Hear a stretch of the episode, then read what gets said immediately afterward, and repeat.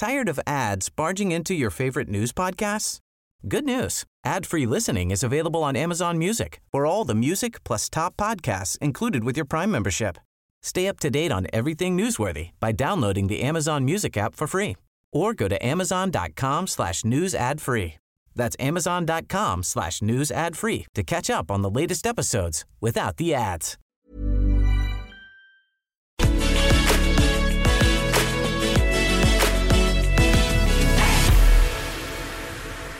Hello, welcome to the podcast. It is Owen Jones here.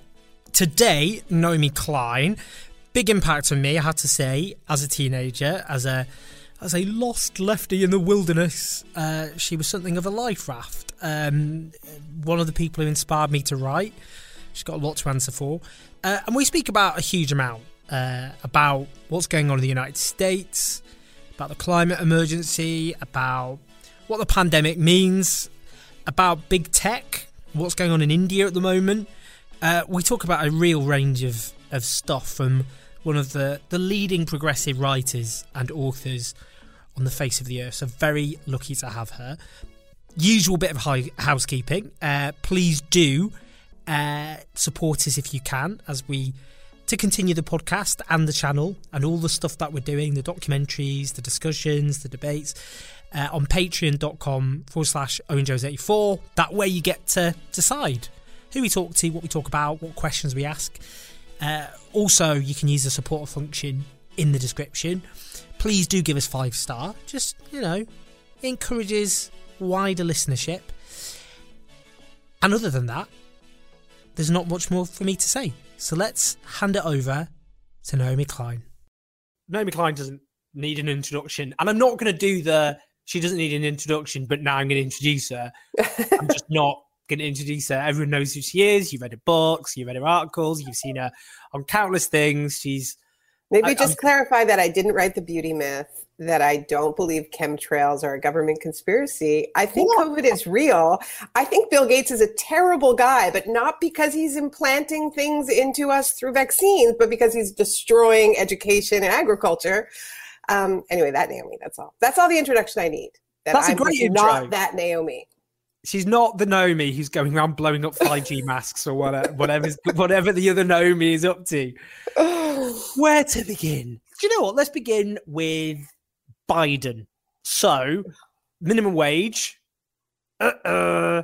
Bombs on Syria, though. They're, so both the minimum wage and bombs in Syria have been dropped in two different ways.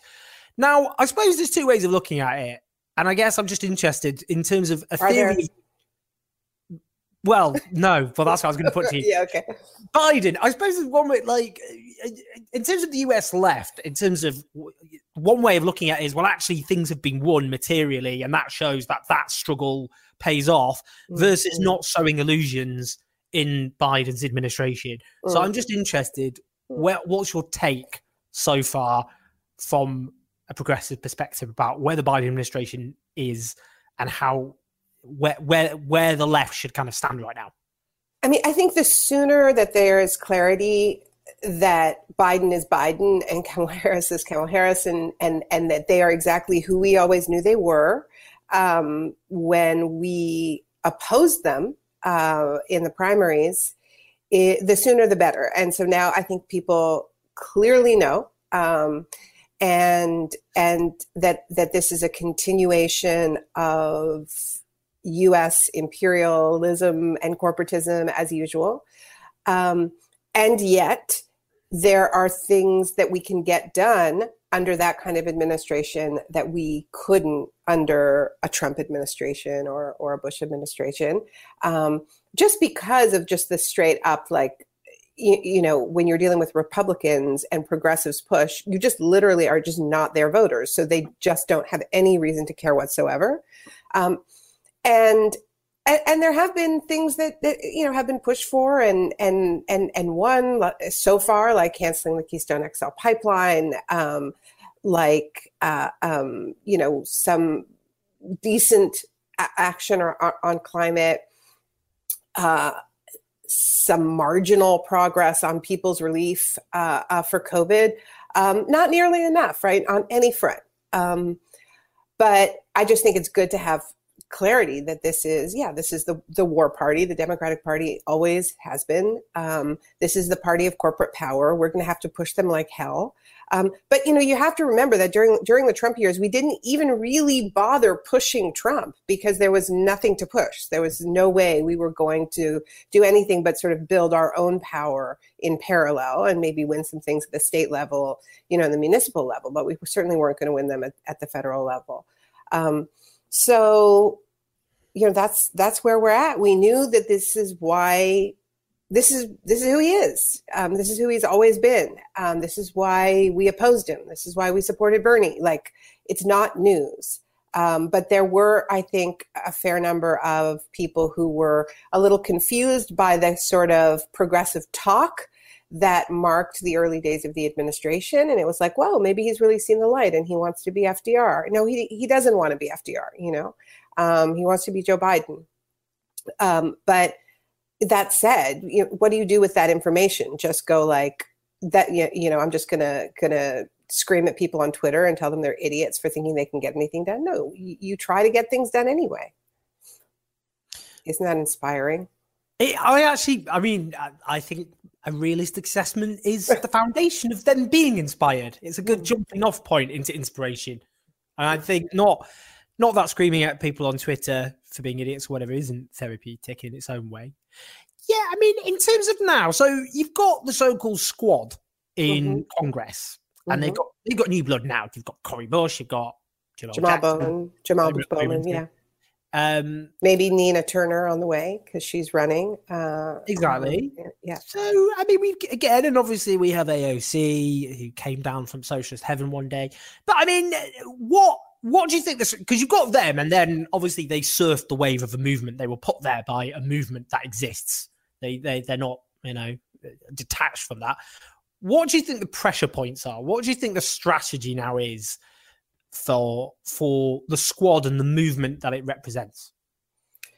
Um, well, you know, I think you can see what their strategy is, which is, you know, they are there's no honeymoon for Biden.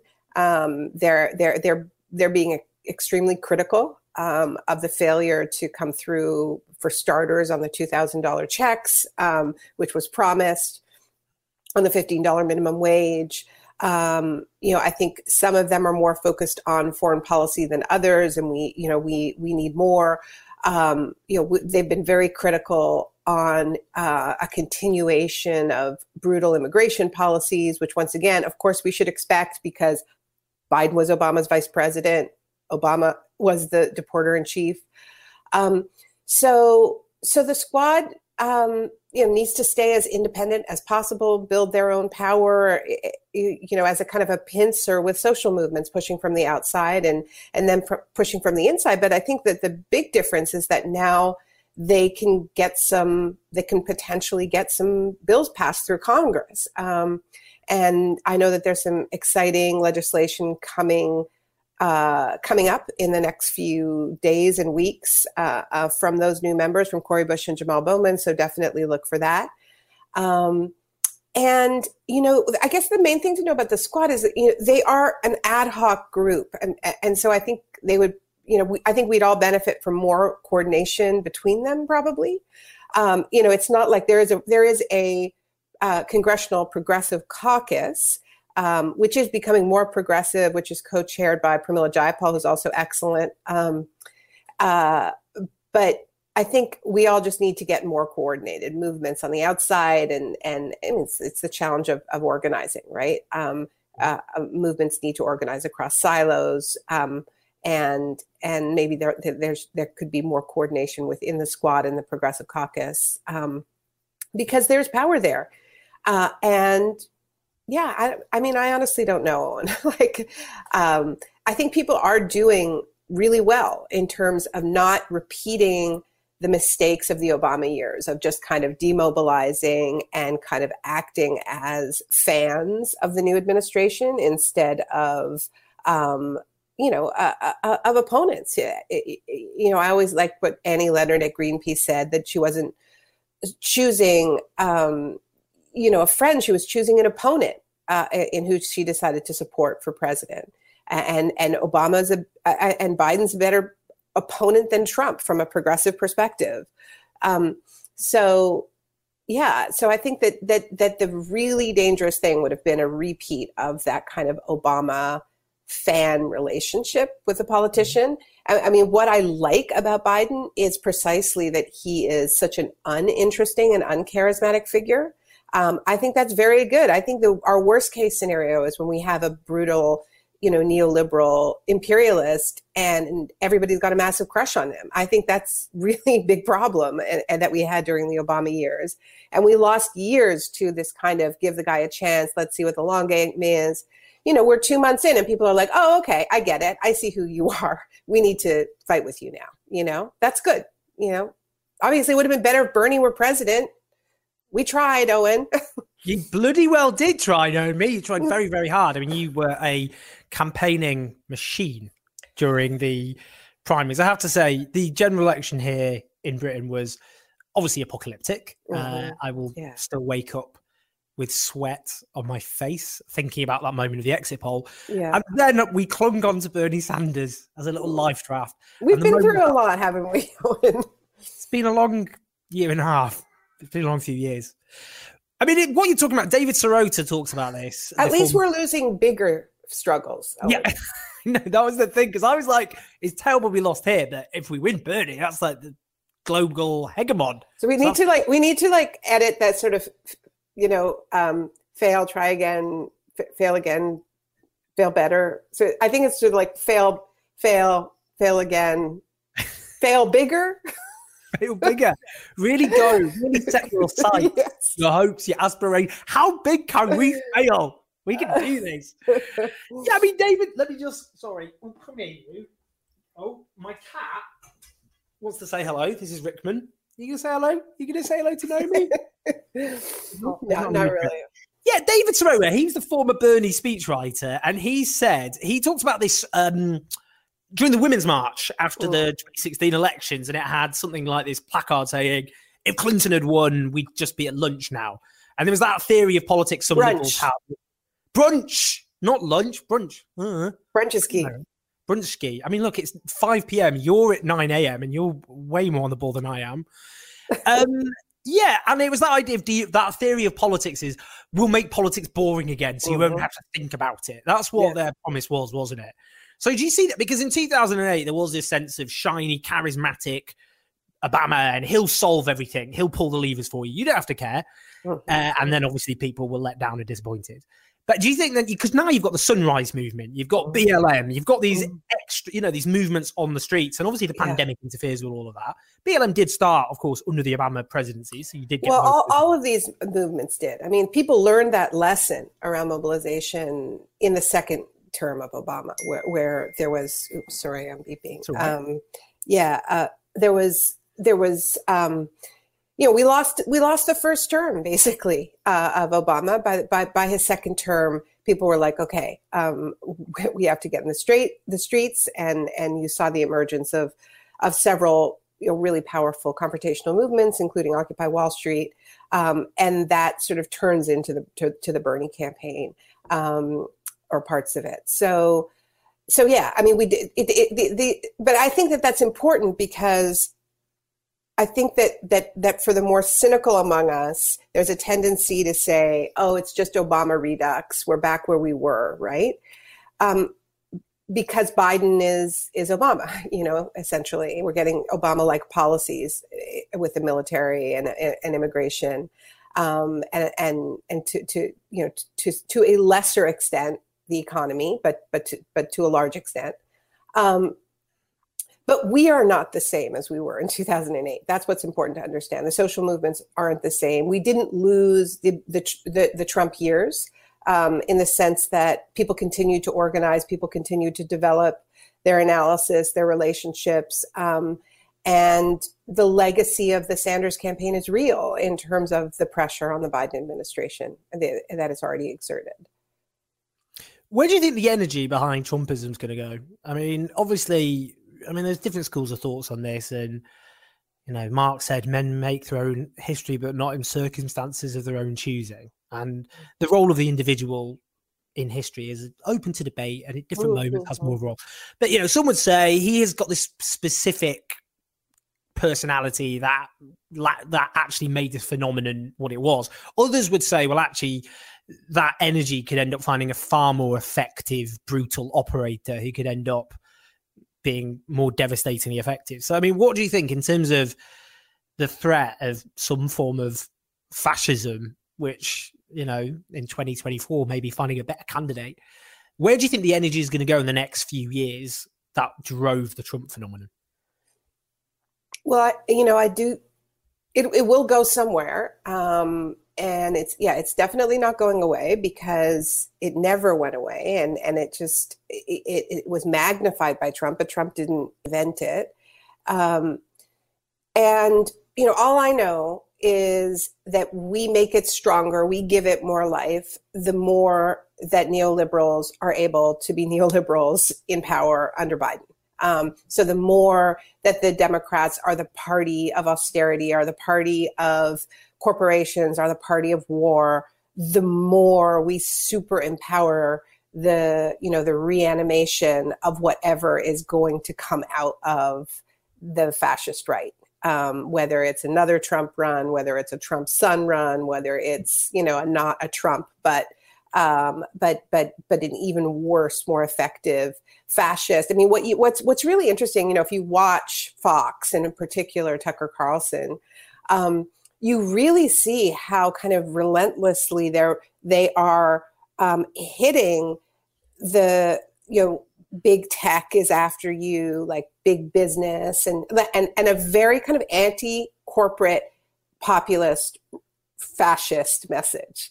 Um, and and and and there is a direct relationship between neoliberal centrist parties um, uh, doing the work of big business and the and the effective rise of that form of right wing populism or so called populism. So um, I don't know. We can't control them, Owen. All we can do is try to to to steal their fuel, right?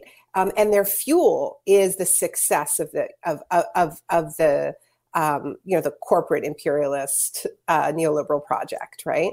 Um, obviously, their fuel is also white supremacy and and and misogyny and homophobia and transphobia and all of that. Um, that's always been there, and it will be there. The question is whether we give it this extra power of look, look at these Democrats. They're you know they they they they have nothing to offer you. They're liars. They're they're you know they're corrupt. Um, and unfortunately, the Democratic Party is really good at giving them that fuel. So it's a scary moment because, yes, because the, the signs are not good in terms of you know just what we've seen this week right with with it with minimum wage with the failure to to come up with those $2000 checks with the failure you know with, with bombs you know dropping on syria i mean it's all just kind of writing tucker carlson's script for them right and he is i have to say horrifyingly effective yeah. at what he does. You can see him as an extremely effective Republican candidate, which lots of people think he might end up being. No, I think that's right. And that would be absolutely not a good thing. Because he, he combines often populist messaging on the economy with obviously horrendous racism. So he can, you can see both sides he can exploit as the Democrats. In terms no, of- I mean he's like Bannon, but he's you know obviously he's telegenic. He's the most popular you know TV guy in America right now, I believe, more than Hannity. Yeah, and um, Steve Bannon is so. not telegenic. He uses uh, he uses Lynx Africa aftershave um, deodorant. Weird. Not the weirdest thing about him. Well, James that doesn't really read on TV. That's not the biggest problem. I think the biggest problem is like there seems to be more and more shirts layering. There's lots of shirts going on. Um, okay people are very excited on Patreon that I was chatting to you, and they've got really great questions. So, James Grant, talking about the shock doctrine, and how it applies to the COVID era, what are the lessons of disaster capitalism for our present moment of crisis? What can the left do or argue to avoid the recovery being more economic shock therapy leading to more inequality and exploitation? Okay, I'm just going to just do a very quick version of this because I think you've, you know, we've talked about this a lot. But look, we need we need to resist their disaster opportunism, their disaster capitalism, their attempts to use the cover of the pandemic to push, uh, um, you know, every bad policy under the sun, and they'll continue to do that. But the lessons of the 2008 financial crisis is that and here I'm going to quote one of my book titles no is not enough. It is not enough just to say, stop doing that. We know what you're doing. We know what you're up to. Um, you know, we, that, you know, you're not actually solving the crisis. You're just taking advantage of it. It's important to do that. But what I deeply believe is that we will lose unless we are simultaneously advancing a very proactive vision for how to solve the multiple overlapping crises we face. And that's why, you know, I think we should be, um, you know, dead focused on on a Green New Deal vision as a way to solve economic crises, climate crises, racial justice uh, crises, um, all of the, the the intersecting crises of our age. We can do that. And, and another, I mean, another question relates to that from Max Counter. With COVID, we've seen governments produce near unlimited budget to tackle the pandemic. With the evidence of this, how does it change the strategy for persuading the government to do the same with the climate emergency, which is obviously a bit of a bigger deal than, than COVID is, however horrendous COVID has been?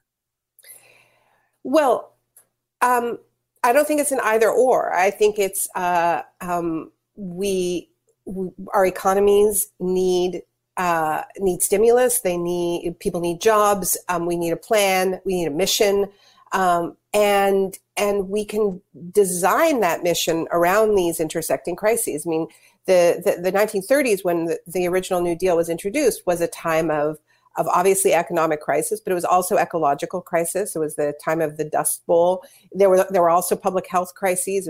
TB was spreading.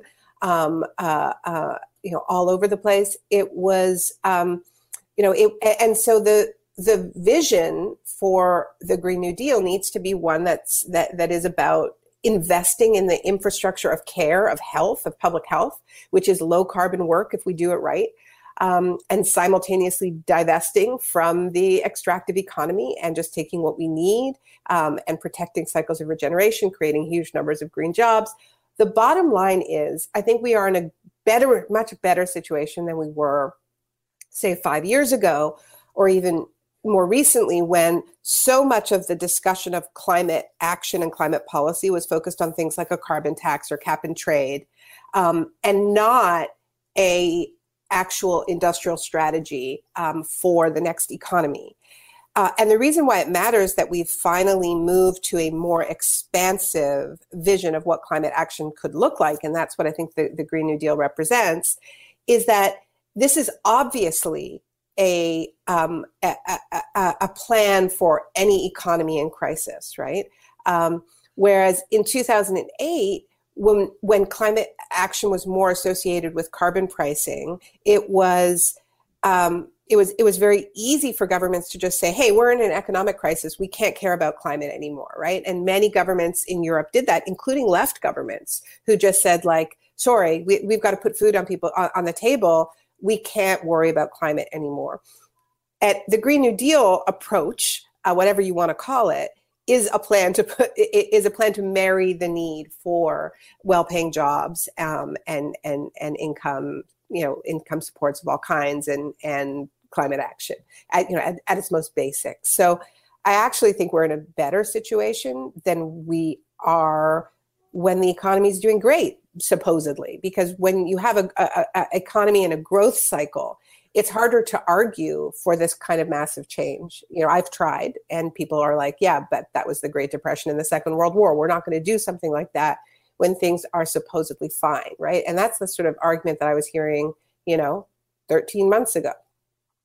Because that's the, that's always the danger, isn't it? That when you get growing support actually for some form of systemic change to deal with an emergency like the climate emergency mm-hmm. and then you get the so-called you know these voices of so-called moderation who divert that that energy into the most limited you know just kind of trim around the edges fiddle around the edges of the system and and then present that as sufficient when actually in a period of upheaval like this, there is at least an opportunity to to to demand far more reaching systemic change. It seems more realistic.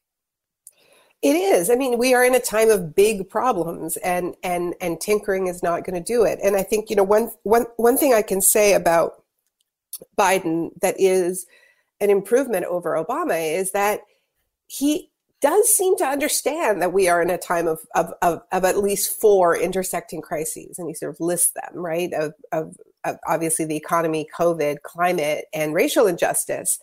And given the depths of the COVID crisis and the economic crisis, he could have just kind of brushed climate aside, and he isn't doing that. And I think that that is a testament to the to the organizing of young activists uh, in Sunrise, um, and and uh, and and the pressure of the squad and and the victories of the of the of the um, Bernie camp in pushing for these um, these committees. Right, they, they, they there was a, an agreement between the two campaigns to have committees on certain issues, including climate. And AOC chaired the climate one, and Varshini Prakash, who's um, executive director of Sunrise, was on that.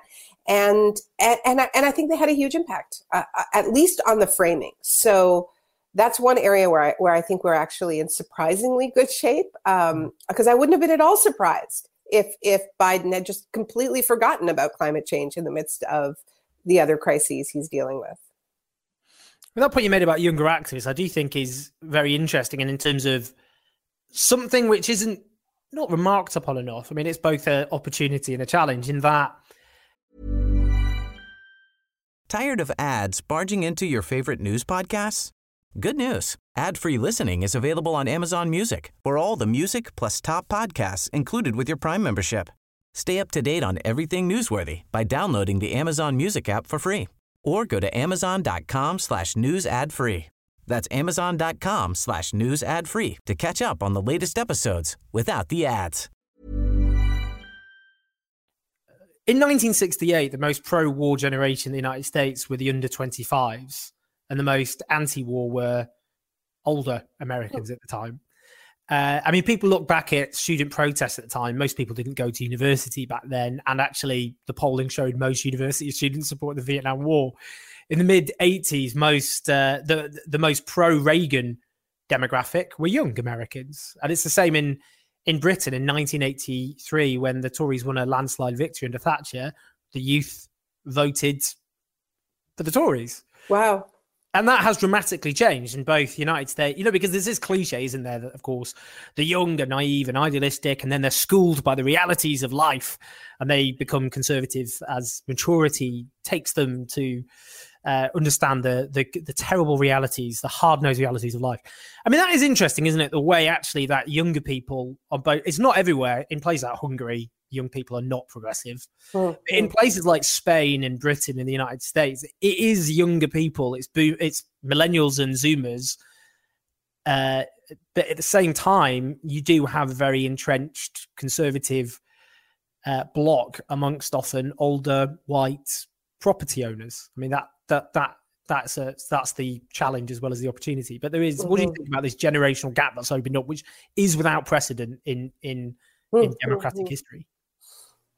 Yeah, I mean, I think that it's. Uh, I think there's there is a huge generational shift, and it isn't just like young people are more progressive; they're more involved in activism.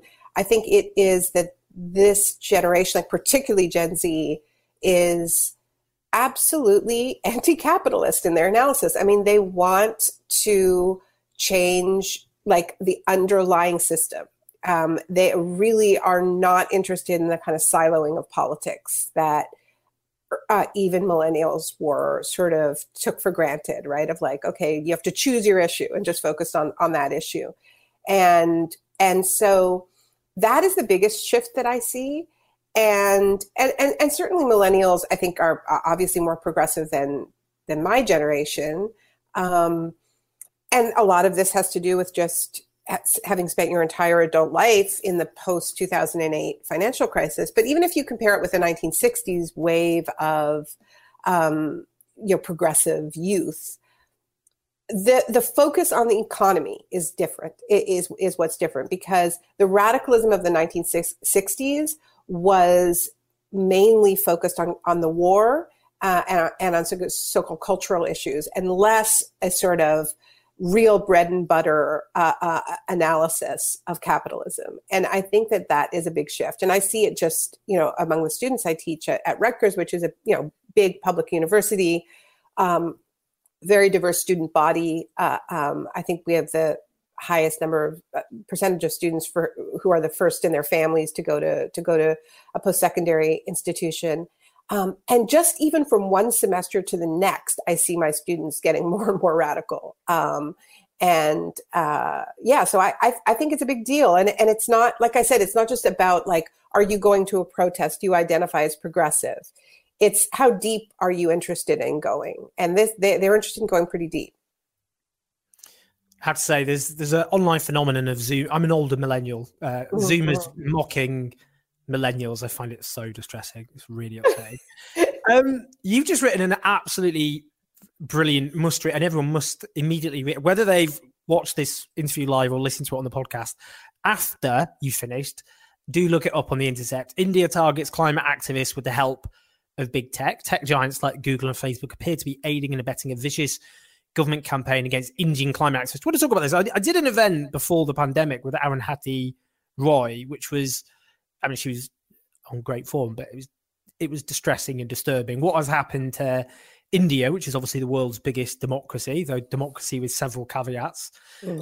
uh, is is is very very disturbing, and things have deteriorated in the two years since I had that event with. I have to say, but it, it's interesting talking about this in terms of um, just talk about in terms of tech giants because often again this isn't something the left is talking about enough, and you got this when Trump was taken off Twitter I think some people raise actually this could be quite problematic for various reasons, but people, you know, there was all this liberal rejoicing on social media. It was difficult to kind of have a conversation about that. But I, would just be interested, just to just to unpack this, because obviously they've lost, they don't have China, which is the biggest potential market on earth. Mm-hmm. It's the second biggest. So just talk through what's going on in India, what this activism is about, and what big tech are doing. Mm-hmm. Sure. Um, yeah, so I think the first thing to understand about big tech and and and these very sort of different trends um, around what, what what companies are doing in North America and Europe and where what they're doing in places like India is on the surface it seems like a real contradiction because um, in in in you know since it was clear that Trump had lost the election or was going to lose the election, there has been all of this sort of posturing from big tech companies to show how serious they are about human rights and stopping hate speech and stopping conspiracies and they're putting warnings and they're you know they're they're, they're finally getting serious about um, about incitement on their platforms. And we're hearing about you know the supreme court of facebook which is supposedly going to be um, a way that facebook is going to regulate itself um, and then you look at what they're doing in India, and they are happily amplifying uh, incredible, uh, um, just overt, kind of genocidal language from uh, um, politicians associated with Modi.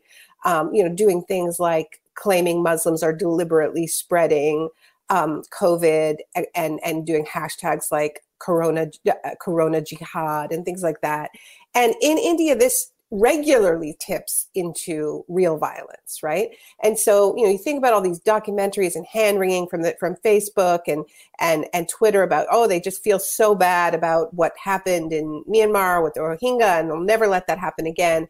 And meanwhile they're they are collaborating with with the modi government in two ways. One by about by not cracking down on obvious hate speech when it comes from the Hindu nationalists and by collaborating with them when they want to invade the privacy of, of activists uh, like Disha Ravi, a young uh, climate activist. but there are hundreds of people who have faced this where they created this absolutely make believe controversy over um, a, a so-called digital toolkit, right? So, oh, and I like I, I know that these things are probably the bane of your existence. I know they are of mine, right? Where like every single activist campaign puts together a Clicktivist toolkit and you get one of these emails and it's like, take a picture of yourself with, you know, a hashtag, right? Like, I mean, how many of these have you received, Owen? Like, uh, T- today, T- today about five. right. So hashtag save the world. Exactly. And it's like I mean, I, I, mean, I don't mean to be too dismissive of it, but this is not like dangerous activism, right? I mean, this was this is just like clicktivism 101. Stand with India's farmers, right? India's farmers have been in revolt for months, and there has not been enough international solidarity. So this was an attempt by people in the South Asian diaspora and in India to try to kind of wake people up. Like this is the biggest movement uh, in, in India, in, in, potentially in India's uh, uh, you know modern history. Um, they're fighting against neoliberal policies. They're fighting for their lives. People should stand with India's farmers. So that's what this guide was about. It was like stand with farmers, take a picture, send a video, go to an Indian embassy if you can. Um, and there was a line in it that said like challenge the yoga and chai image of india okay um, this was sent to greta thunberg who tweeted it and then all hell breaks loose. And there's this thing they call they're calling it the greta toolkit the toolkit conspiracy a plan to destroy india. Um, they're claiming it's seditious. They're claiming it's incitement. They're claiming it's a plan to break india apart. I mean it's just so over the top utterly fictional, right?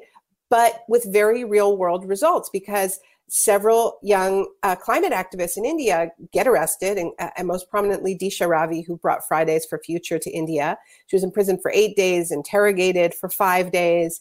Um, I mean, the, the, the, the, coverage in, in, in Indian media has been so over the top, uh, presenting her as they call her the linchpin of the toolkit conspiracy. I mean, Owen, I am telling you that the toolkit is like the mo- like like the mismatch between the, the the the the content of what they're talking about and the actual real world implications of it are so just so misaligned. Um, and so there's been um, you know fridays for future has has has been raising the alarm on this. Um, and and yeah i just wrote this piece. I'm I, you know the, the, the, part of it that I think is uh, we really need to focus on is the complicity of these tech companies because um, you know there's a lot of regret in places like Google and, companies like Google and Facebook that they lost access to China's market over this sort of early misguided uh, um, idea that they shouldn't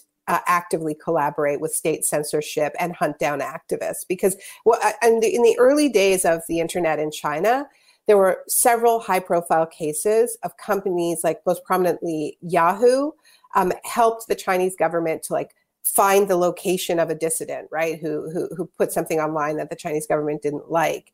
And Yahoo was like, okay, this is where the IP address it came from. This is how to find them. This led to an uproar, and the, these companies pulled out, including Google, under pressure uh, also from their workers.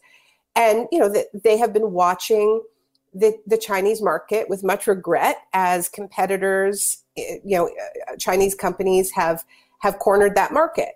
And now India seems to be going the way of China and has introduced a, a digital media bill that that is just outrageous in its in the powers that it gives to the state to just take down whatever they don't like. They call it mischievous content. What the hell is mischievous content? Um, or any content that maligns the quote unquote integrity of India. What the hell is that? You know, how do you, how do you malign the integrity of a country? Um, I'm sure I've just done it right now, you know? Um, and that's that line about yoga and chai.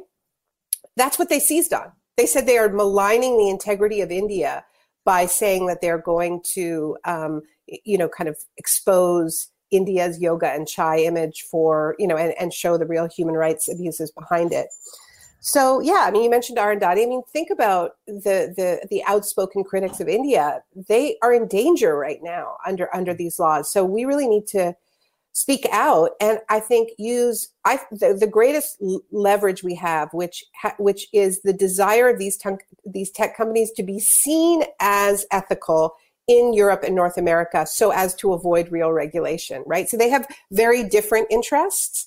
Um, except it's all the same interest, which is maximum profits. So in North America and Europe, getting those maximum profits means showing that you can be responsible in self regulating hate speech and conspiracy so that you don't actually get regulated. Mm. In India, um, the way to protect your bottom line is to do the exact opposite and just you know co- collaborate with with with a government that is itself spreading hate speech um, and there's a there's a um, an opportunity there, I think, to to pit those two projects against each other.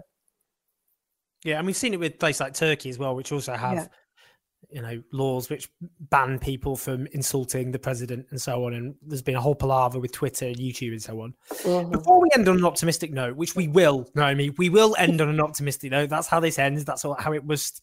That's how we bring this to a close because we don't want people to feel depressed listening to us. We want them to be inspired and fight back, which they will be. They always are from you. But mm. before I do, have you been following British politics? Um, for your yeah. own well-being, I recommend not. But unless so I, I mainly, know, just, how masochistic are you? so far, okay, I, have mainly followed British politics lately since the election by listening to the news quiz. Oh, interesting. Yeah. yeah. Well, I, I don't listen to the news quiz, but I'm sure it's no nobody. none of my none of my British friends do, but I'm like, it's a really good way to find out what happened in the UK last week with jokes that I yeah, don't necessarily I mean, understand, but then I can kind of piece it together. I think British politics is it's not a funny joke. It's certainly not funny, but it, it, it could well be construed as a joke. Well, here's a here's a hilarious joke. Labour currently are opposing the Tories' plans to raise corporation tax and the Tories' proposals to have a windfall tax on companies that have profited from the pandemic. And I think this is interesting. What? Mm. A lot of this has been a bit like, oh, come on, lady, you need to oppose the Tories. You've already let them get away with one of the worst, most catastrophic bunglings of a pandemic on earth, in which mm. one in every 500 Britons has died. Uh, you know, a worse death rate than America. So it's worse than Trump's handling of the pandemic. The worst death rate apart from Slovenia and Belgium. Um, maybe you can oppose the Tories. And they were like, Labour, like, we'll oppose the Tories. We'll oppose the one good thing they're doing. Well, they're now opposing the Tories raising taxes on big yeah, business, yeah. and it's it's not great. It's not ideal. Any any tips for people? We're desperate, Naomi. Is what oh, I'm saying. What, any any anything we should do? Any any any tips? Any hope before we end on a, on a on a high? What do you? Th- I don't know. What do you think? What do you think? Just listening to that, what does that make you think? I mean, I feel it's a mess, obviously, and and and and we can't sugarcoat the fact that we have, um, you know, we've suffered some major losses uh, in in North America and in um, the UK. Um, but as I said earlier, you know, we're failing bigger, right? um, and maybe there's some hint in that, in the in the sense that I think that so much of the British left has been focused on um, the prime ministership, right, and and really kind of gain, trying to get the the the, the highest levers of power.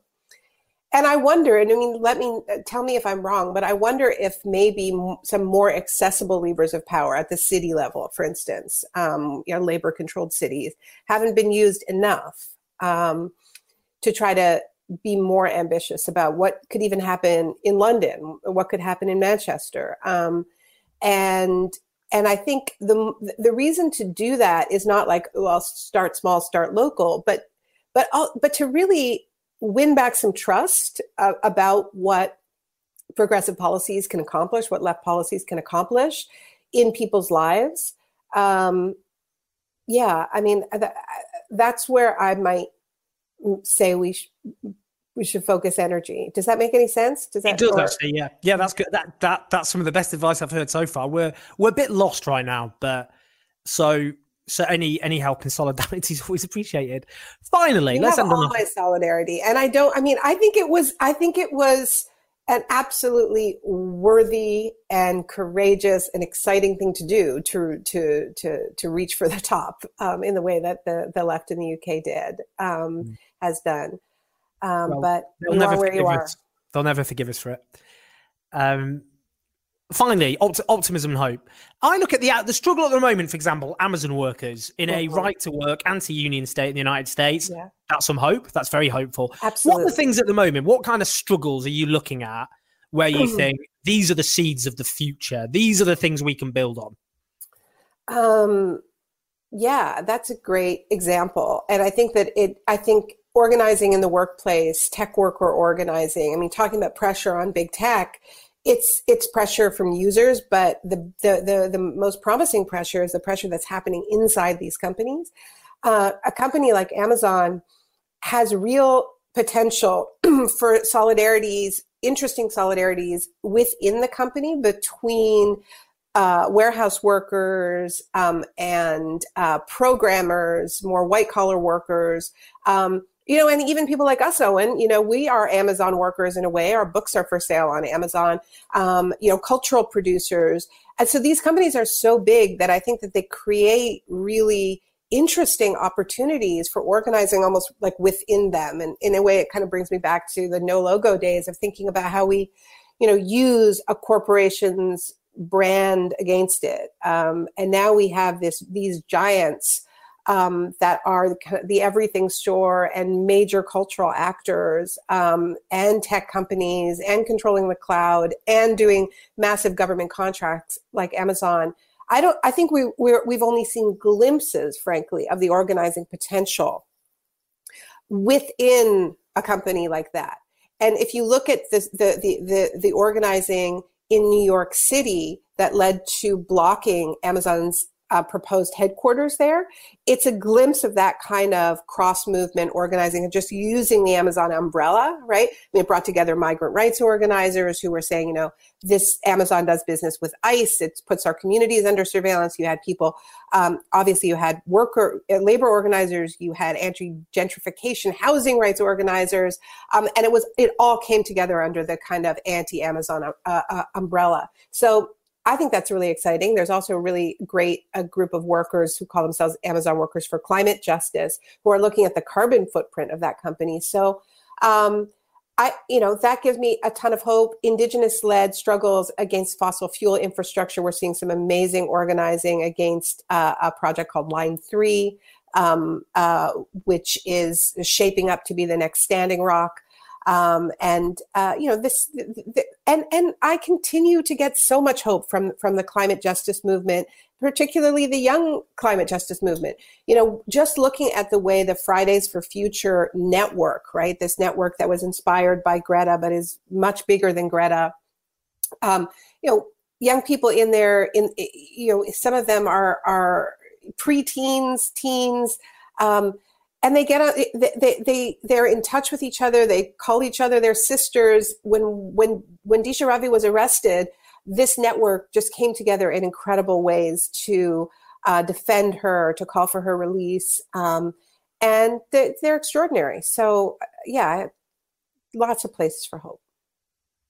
That's a great place to end. That is a very hopeful note um, Naomi, it's been an absolute honor. It's always a pleasure, always an honor. Uh, your work is a bit, I mean, I always say it, I don't care how much it's slightly embarrassing, but when I, when I was a wee boy, no, you're not that much older than me, but when I was a teenager in the era of there is no alternative, uh, and there were a few voices emerging at the time who uh, who were who who were dissidents in that period, and and and you were one of them. So you've got you partly inspired me to be a writer. So you've got that to answer oh. Oh, it's true. It's true. I'm not. I'm not we saying tried to keep the door open. We tried to keep the door open a crack for all you kids to come just bust it down when you were ready. I'm not. I'm not and then call us sellouts. I know. Well, well indeed.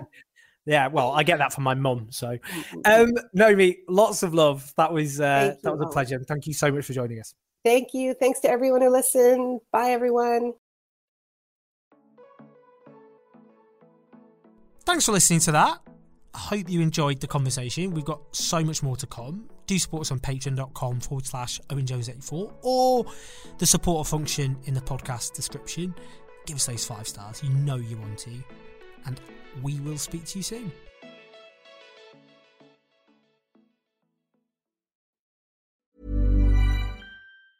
Tired of ads barging into your favorite news podcasts? Good news. Ad-free listening is available on Amazon Music for all the music plus top podcasts included with your Prime membership. Stay up to date on everything newsworthy by downloading the Amazon Music app for free or go to amazon.com slash news ad free. That's amazon.com slash news ad free to catch up on the latest episodes without the ads.